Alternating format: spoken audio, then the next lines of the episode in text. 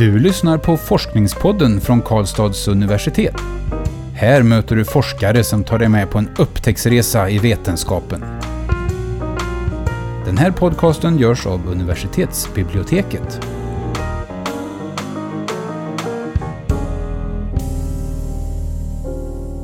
Hej och välkomna till Forskningspodden. Mitt namn är Karin. Jag heter Magnus. Idag gästas podden av Anna Sjöqvist. Varmt välkommen Anna. Tack så mycket. Du är doktor i pedagogiskt arbete med inriktning specialpedagogik och aktuell med din avhandling Slöjdundervisning i grundsärskolan. En didaktisk studie om förutsättningar för bildning. Berätta, vad handlar avhandlingen om? Den handlar om just slöjdundervisning i grundsärskolan eh, och den intar ett tydligt didaktiskt perspektiv, både ämnesdidaktiskt och allmändidaktiskt kan man säga på så sätt att den handlar om bildning. Vill du berätta lite om ja, slöjd som ämne och kopplingen till bildning eller slöjdens bildningspotential? Ja, det är ju väldigt intressant faktiskt. Eh, slöjd har ju just för elever i grundsärskolan ett väldigt stort utrymme om man jämför med hur det ser ut för elever i grundskolan till exempel. Eh, som det ser ut idag så har elever i grundsärskolan dubbelt så mycket slöjd som elever i grundskolan. Eh, och om man ser tillbaka lite i historien så har skillnaden varit ännu större. Historiskt sett så har slöjd haft ett väldigt stort utrymme i den typ av utbildning som har erbjudits elever med intellektuell funktionsnedsättning. De har ju inte omfattats av det allmänna skolsystemet i Sverige lika länge som det har existerat för andra elever så att säga. Eh, det var först på 60-talet som alla elever inkluderades i den allmänna, allmänna utbildningen. Men slöjd, slöjden fyllde en funktion redan, ja, redan vid sekelskiftet 18-1900-tal som just utifrån ett bildningsperspektiv för de här, den här typen av elever kan man väl säga.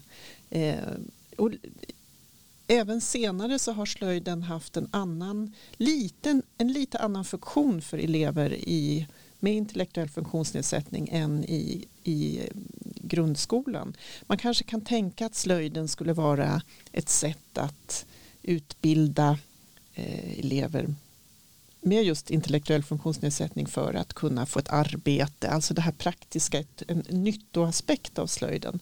Men det har egentligen inte varit det huvudsakliga syftet. Det har också varit genom tiderna liksom ett, just ett bildningssyfte. Att det här att fostra och att utvecklas som människa och så. Eh, och på det sättet så är slöjden lite speciell just för elever med intellektuell funktionsnedsättning även om det eh, syfte och innehåll vad gäller slöjden har närmat sig varann vad gäller grundsärskola och grundskola med tiden. Så att nu är ju kursplanerna relativt lika kan man säga. Men eh, just att slöjden har ett ganska tydligt en, en, tydligt uttalad bildningspotential det skrivs fortfarande fram i både grundskolans och grundsärskolans eh, kursplaner. Slöjden som ämne, när jag läser i din avhandling, känns ju som ett ämne där man nästan allt ingår. Eh, matematik och det, liksom, det kreativa. Och vill du berätta lite om det? Hur det kan påverka en person som har en intellektuell funktionsnedsättning? Eh, om hur, vad det gör när man liksom får, får in de här ämnena i ett, i ett och samma ämne. Ja, vad, vad gör det? Vad kan det göra för en person? Ja, det kan ju göra. Det beror ju väldigt mycket på. Det är ju ett problem i det här kan man ju säga lite sådär i förbifarten är ju att, att det är svårt att gruppera elever med intellektuell funktionsnedsättning som en, det är ju inte en, en, en homogen grupp utan de har ju lika stora variationer som alla andra människor. Eh, men det man kan tänka är ju just som du säger med att, att det blir det kan ju vara liksom ett bra sätt att, att konkretisera Eh, eftersom prak praktiskt slöjd är ett så praktiskt ämne att man kan göra till exempel matematikundervisningen konkret vilket må många elever har, har nytta av. Sen kan vissa andra aspekter av slöjdämnet vara problematiskt för elever som kanske har svårt att svårt att jag tänker för en sak i slöjdämnet är det här man pratar om en slöjdprocess från, från idé till genomförande och att göra en massa val i relation till liksom, produktens funktion och att sen kunna visualisera det slutgiltiga, den slutgiltiga produkten. Sådana saker kan vara svårt mm. om, man har, om man har eh, nedsättning av vissa förmågor att, att eh, visualisera och det här med att, att, över en lång tid, saker som sträcker sig över ett lång tid. Eh, så att det, det är inte bara att slöjden är ett, ett väldigt eh, liksom ett en, enbart positivt mm. eller eh, underlättande ämne så, utan det kan även innebära vissa svårigheter. Kan du berätta lite om hur du har gått tillväga i, i din forskning? Vad är det du har undersökt och hur har du undersökt det mer specifikt? Så? Eh, ja, eh, jag vet inte, syf syftet var ju, jag har ju liksom ett, både ett övergripande syfte och ett mer preciserat syfte eh, med avhandlingen. Och det, det övergripande syftet var ju att bidra till samtal om utbildning och bildning utifrån didaktiska perspektiv på slöjd i grundsärskolan. Eh, men det mer preciserade syftet det var att utifrån ett kritiskt konstruktivt didaktiskt perspektiv bidra med kunskap om undervisning och utbildning i grundsärskolan i förhållande till begreppet bildning. Och hur slöjd kan ge utrymme för elever att utveckla självbestämmande, medbestämmande och solidaritet. Det är ju ett ganska vitt område och för att den här kritiskt konstruktiva didaktiken som jag har haft som teoretisk utgångspunkt den ser på undervisning som både någonting som sker i, i klassrummet men också i, att undervisning i klassrummet står i star en stark liksom, relation till samhället, till både skolan, den enskilda skolan och till samhället i stort. Men också att det så att säga, den fokuserar både det stora perspektivet och det väldigt, väldigt de små processerna i själva undervisningssituationen. Så därför så valde jag att göra, att göra två delstudier eh, som så att säga kan se på det här utifrån liksom både ett vitt perspektiv och sådär riktigt på detaljnivå i undervisningssituationen. Så att jag har, först så gjorde jag en, en webbenkät till rektorer med ansvar för grundsärskolor. Det var 124 rektorer som besvarade den enkäten och det, jag ställde frågor om inte bara om slöjd utan om så kallat estetiska ämnen, alltså bild och musik och slöjd i grundsärskolan för att kontextualisera slöjden lite och om lärares utbildning och hur var undervisningen ägde rum och liksom lite försökte luska fram lite skillnader eh, om de mellan olika, det finns ju två inriktningar i grundsärskolan, dels elever som läser ämnen och elever som läser ämnesområden för att se hur skilde det sig någonting mellan de här två grupperna eh, och också mellan olika årskurser, eh, lågstadie, mellanstadie, högstadie. Sen ställde jag också en del frågor om deras inställning till slöjd och deras uppfattningar om slöjd och det var väldigt spännande. Sen gjorde jag också en, eh, den andra studien jag genomförde var en typ, en, eh, en typ av fallstudie eh, där jag var ute på två grundsärskolor och observerade slöjdundervisning. Det var fyra slöjdlärare totalt, två på varje skola. En i tre och metallslöjd och en i textilslöjd på varje skola observerade, videofilmade slöjdundervisning och intervjuade lärarna. Eh, ambitionen var att intervjua dem efter varje lektion men det var ju inte riktigt praktiskt genomförbart. Eh, jag gjorde först också en, en eh, inledande intervju med dem när de fick berätta lite om sina, sina tankar, sin egen bakgrund och sina tankar kring slöjdens syfte och sina inställningar till slöjden. Eh, och sen efter efter de videofilmade lektionerna så genomförde jag intervjuer med inslag av stimulated recall, alltså att vi plockade ut en liten sekvens ifrån de här filmerna från den nyss filmade lektionen som vi tittade på tillsammans så fick de reflektera kring sin egen undervisning och sina, sina didaktiska val.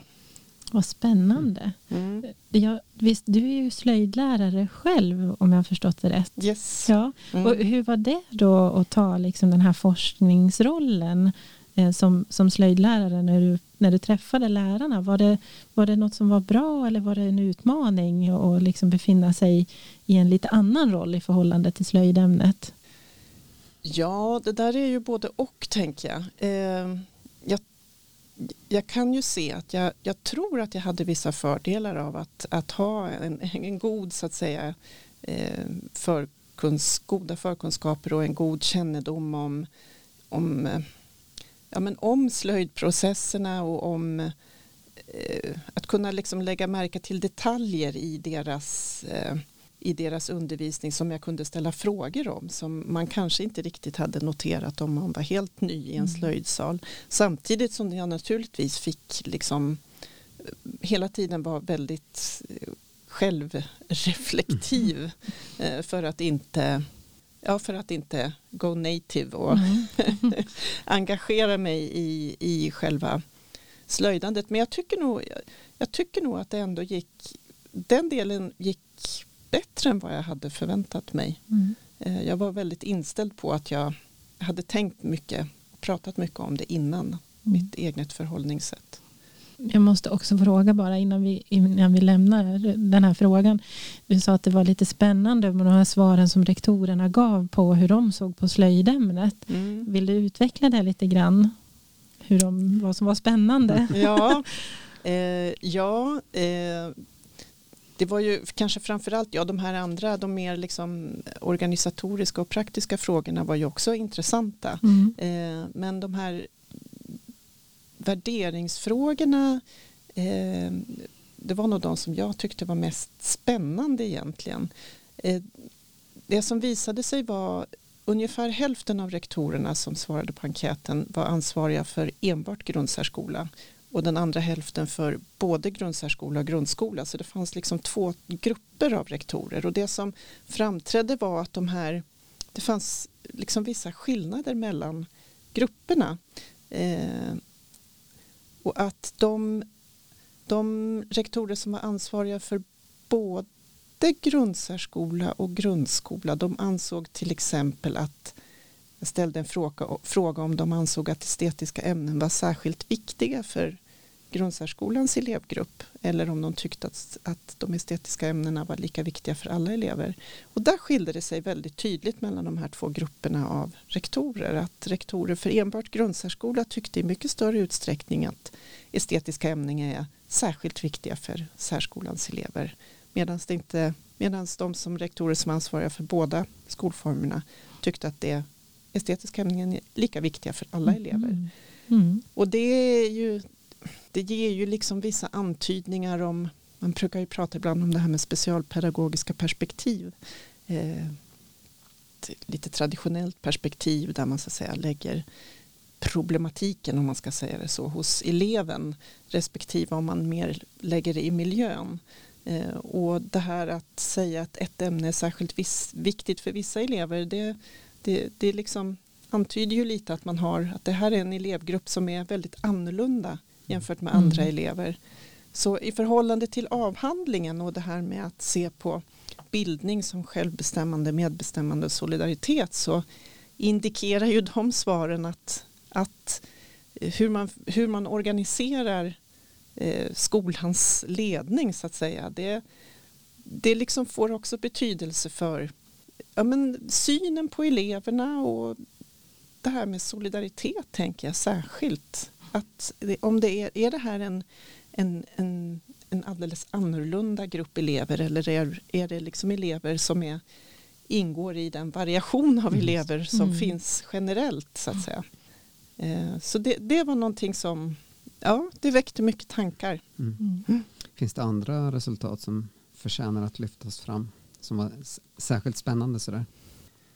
Eh, ja, Eh, ja, det, jag tycker ju förstås att det finns väldigt mycket spännande resultat. Det var ju, ja, nu har jag pratat lite om, om den där första delstudien, enkätstudien. I fallstudien så det var också väldigt spännande och där att det, det var ju ändå bara på två skolor som jag var och det visade ändå en sån stor variation i hur de här fyra slöjdlärarna liksom organiserade och genomförde sin, sin slöjdundervisning. Eh, och att det också visade sig man, ja, man, kan anta, det var ju bara två skolor, men att det, det tycktes som att det fanns två olika slags liksom, kulturer på de två skolorna. Eh, på den ena skolan så var det eh, Eh, båda slöjdlärarna, även om de sen arbetade på lite olika sätt, de utgick väldigt mycket ifrån elevens intressen, den individuella elevens intressen. Eh, byggde, på, byggde på det för att skapa motivation och eh, följde eleven ganska mycket. Medan på den andra skolan så var själva innehållet i undervisningen ganska styrt av lärarna. Och lärarna jobbade också väldigt tajt ihop, de här två slöjdlärarna. Och där eleverna inte hade samma möjlighet att, att påverka innehållet. Och om man då igen tänker mm. på det här med den, de här bildningsaspekterna, självbestämmande, medbestämmande och solidaritet så ger det ganska olika, eh, det påverkar mm. på, på olika sätt. Eh, mm. Eh, för på den ena skolan så blev ju självbestämmandet en ganska, eh, ganska betonat kan man säga i att eleverna gav stort utrymme att, att eh, styra innehåll och att ja, bestämma, styra över, göra egna val och så. Så den delen blev, syntes ganska tydligt där medan på den andra skolan så var den delen mindre framträdande men där kunde jag istället se att det kanske på ett delvis blev möjligheter till medbestämmande på ett annat sätt för att där uppstod det ibland förhandlingar om innehållet eh, där eleven så att säga eh, det blev lite som en, en dans mellan lärare och elev där, de, de, eh, där eleven försökte kanske få till eller vrida till innehållet lite och hur mm. läraren liksom hanterade det där och det, det gav utrymme för självbestämmande mm. och också hur den ena läraren där organiserade undervisningen i grupp där eleverna satt tillsammans och gjorde samma sak samtidigt. Mm. Vilket är en ganska stor kontrast mot att ha en grupp elever där alla jobbar med sina enskilda projekt. För att när de jobbade så här tillsammans med samma sak samtidigt så, så blev de också lite mer medvetna om varandras arbete. De, de eh, ja, de tittade på varandra, för de gjorde ju samma sak. Liksom, så mm. de kunde titta på vad den andra gjorde. Och... Blev det lite som en, en tävling med, eller jämförde de sig med varandra? Jag tror inte att det blev en, jag uppfattade det inte som en tävling mm. utan mer att det blev ett, någon form av någon form av gemenskap. Jaha, ja, vad fint. I att vi, vi, vi gör det här. Ja när alla också gör samma sak. Liksom, mm. Alla står och sågar samtidigt. Det blev liksom en energi i rummet ja, som jag tror det. de att spred sig. Mm. Um, Vad beror de här skillnaderna i liksom didaktiskt upplägg på då? Har du pratat med lärarna om varför de gjorde som de gjorde? så? Ja, eh, jag, jag frågade ju lärarna i de inledande intervjuerna. De pratade ju också om, om eh, de betonar ju lite, lite olika. Jag, jag pratar lite grann om slöjdens fyra kunskapsaspekter i, i avhandlingen som det är en teoretisk, en praktisk, en, en social och en estetisk aspekt.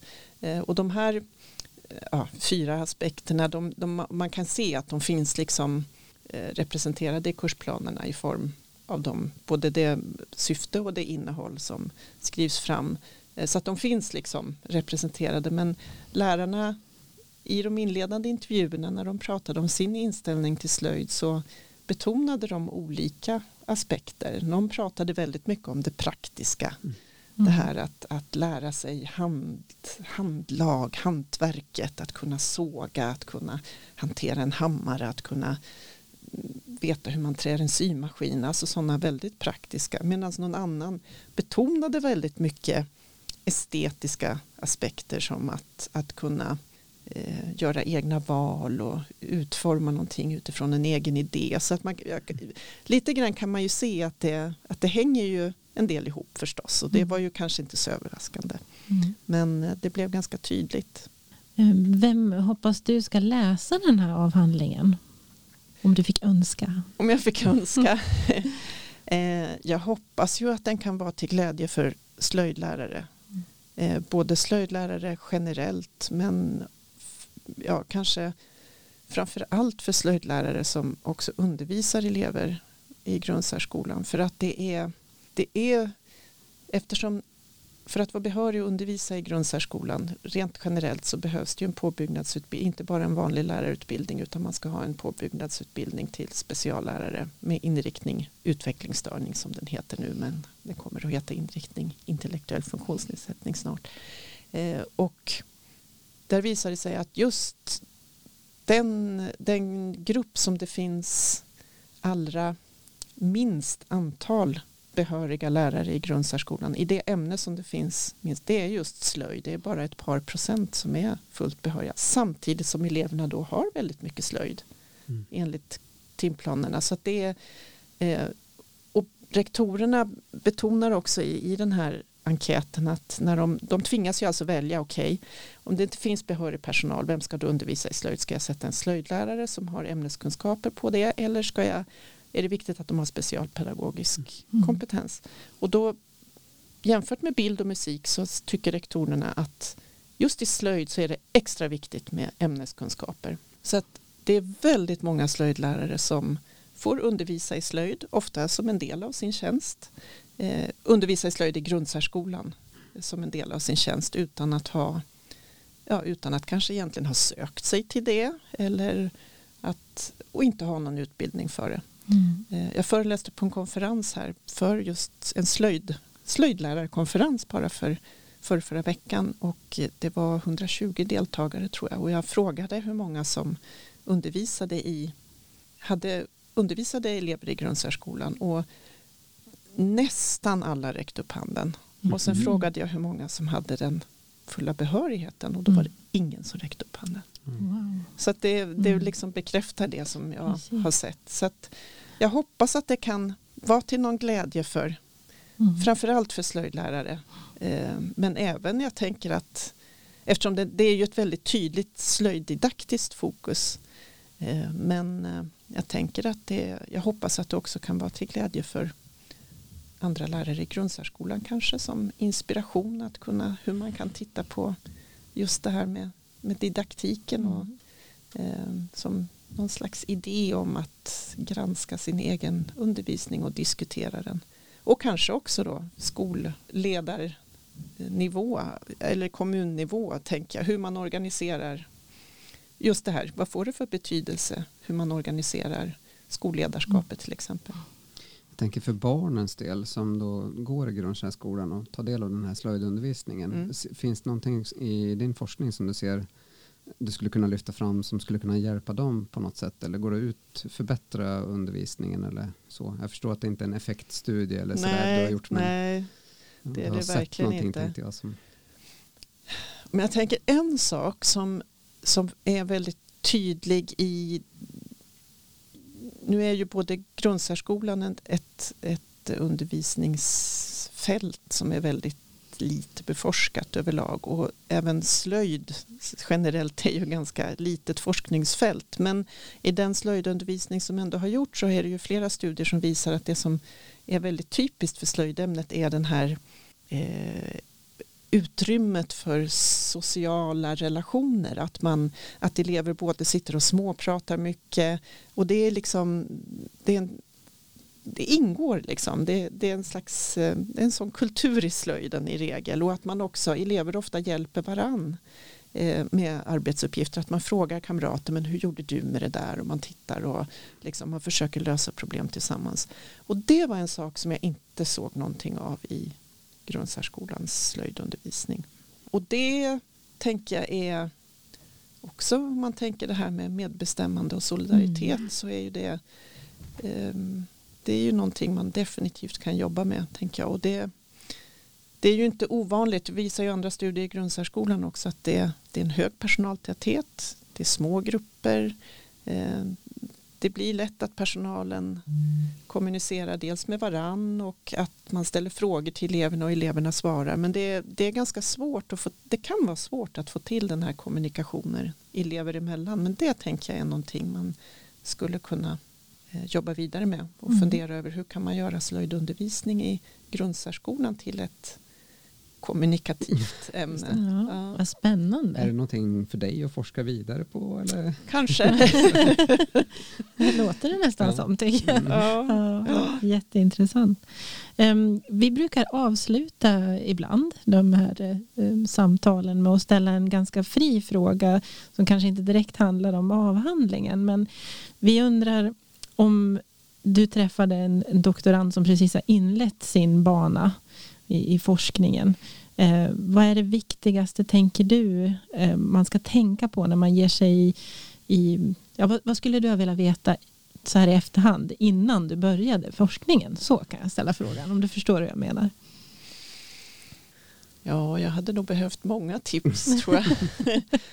Ehm, jag tänker att en sak jag nog hade behövt ha lite tydligare klart för mig innan det var att göra en slags, nu har man ju, man gör ju en, skriver en sån här individuell studieplan men jag hade nog behövt göra en mer detaljerad och tydligare tidsplan för mig själv när olika delar av projektet skulle ha liksom kommit igång, när jag skulle ha mer eller mindre varit färdig med, med vissa delar. Eh, och sen tänker jag också, nu vet jag inte om, det här är ju väldigt specifikt Karlstad kanske, men, men eh, jag skrev ju min avhandling i den här mallen som finns för eh, avhandlingar. Eh, och det la inte jag in i mallen förrän ganska sent. Mhm. Det skulle jag börjat skriva i redan från start för det var inte så lätt att flytta över saker och sånt. Formateringsfrågor.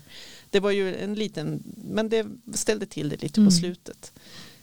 Jag tänker också att det är viktigt att hitta en doktorandkollegor eh, som man har, som man känner att man, man, man blir, får dryfta, Mm. dryfta de saker som, som berör en. Ett Eh, är- nätverk. Liksom. Ja, ett nätverk. Och att finna, ja, även i det lilla liksom. Mm. Att se till, det ser så väldigt olika ut upplever jag. Beroende på om man tillhör en forskarskola. Då har man någon slags ganska självklar gemenskap. Men om man är fakultetsdoktorand så kan man vara ganska ensam. Mm. Eh, och det tänker jag är något som är ganska viktigt att försöka hitta andra i, som är i samma situation. För det är en väldigt speciell tillvaro.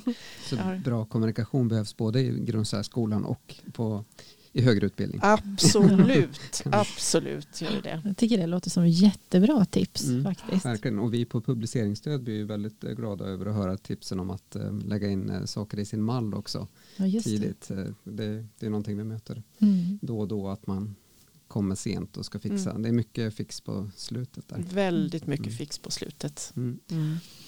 Då så, varmt tack Anna för att du gästat oss på Forskningspodden.